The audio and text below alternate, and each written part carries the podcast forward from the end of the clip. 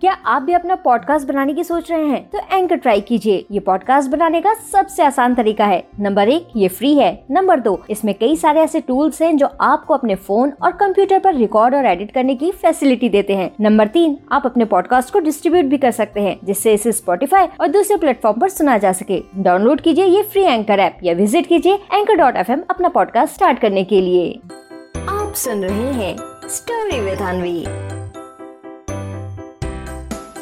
जब टिफ़िन में मिली हवा। एक बार की बात है, ढोलकपुर जंगल में जैसे ही सुबह पाँच बजे रूपा शेरनी सोकर उठी तो गुस्से में इधर उधर टहलने लगी। फिर वो अपने मन में बोली हम्म देखो तो जरा इन तीनों को सुबह पाँच बजे उठकर इन सब के लिए खाना बनाती हूँ, लेकिन किसी को तो खाना ही नहीं। सब अपना अपना टिफ़िन पूरा का पूरा वापस ले आते हैं।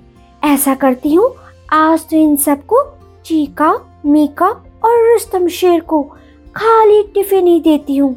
तब समझ आएगा इन तीनों को खाने की वैल्यू हम्म। और फिर ऐसा बोल कर रूपा शेरनी तीनों के लिए खाली टिफ़िन पैक कर देती है।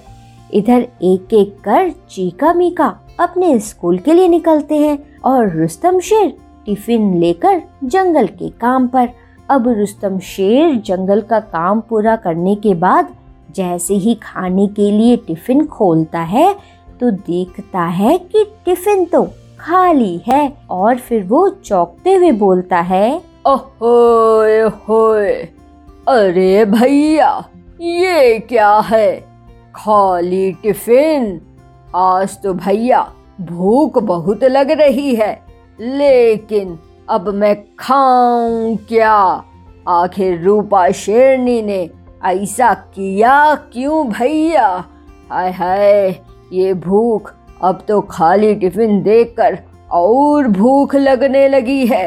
ऐसा करता हूँ भैया कि घर ही जाता हूँ। जरा रूपा शेरनी से पूछूँ तो। और फिर ऐसा कहकर रुस्तम शेर जल्दी जल्दी चलते हुए घर पहुँचता है। तो देखता है कि मुँह लटकाकर और अपने अपने खाली टिफ़िन के साथ चीका और मीका भी खड़े हैं। अब ये सब देखकर रुस्तम शेर तुरंत समझ जाता है कि ज़रूर आज इन दोनों को भी खाली टिफ़िन ही मिला होगा। और फिर वो रूपा शेरनी से कहता है ओए होए अरे अरे, रूपा शेरनी, आज तो टिफ़िन खाकर मज़ा ही आ गया। अरे भैया, क्या स्वाद था हवा का? काहे की खाली टिफ़िन में तो हवा ही मिली ना खाने को। सो वही खा लिया। अरे भैया, हवा का भी स्वाद हो सकता है। आज पता चला मुझे। अब रुस्तम शेर जैसे ही ये बोलता है तो सब उसे बड़े ध्यान से देखने लगते हैं। तभी रुस्तम शेर फिर से उनसे बोलता है ओहोए ओहोए। अरे अरे मज़ाक कर रहा था मज़ाक। रूपा शेरनी हम तीनों को माफ़ कर दो। रोज रोज आराम से टिफ़िन मिलने पर हम तीनों ने इसे कुछ ज़्यादा ही, भैया, हल्के में ले लिया।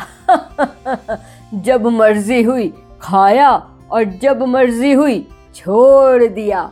भैया, कभी सोचा ही नहीं कि कौन सा हमें पाँच बजे उठकर बनाना है, जो इसकी वैल्यू समझे हैं।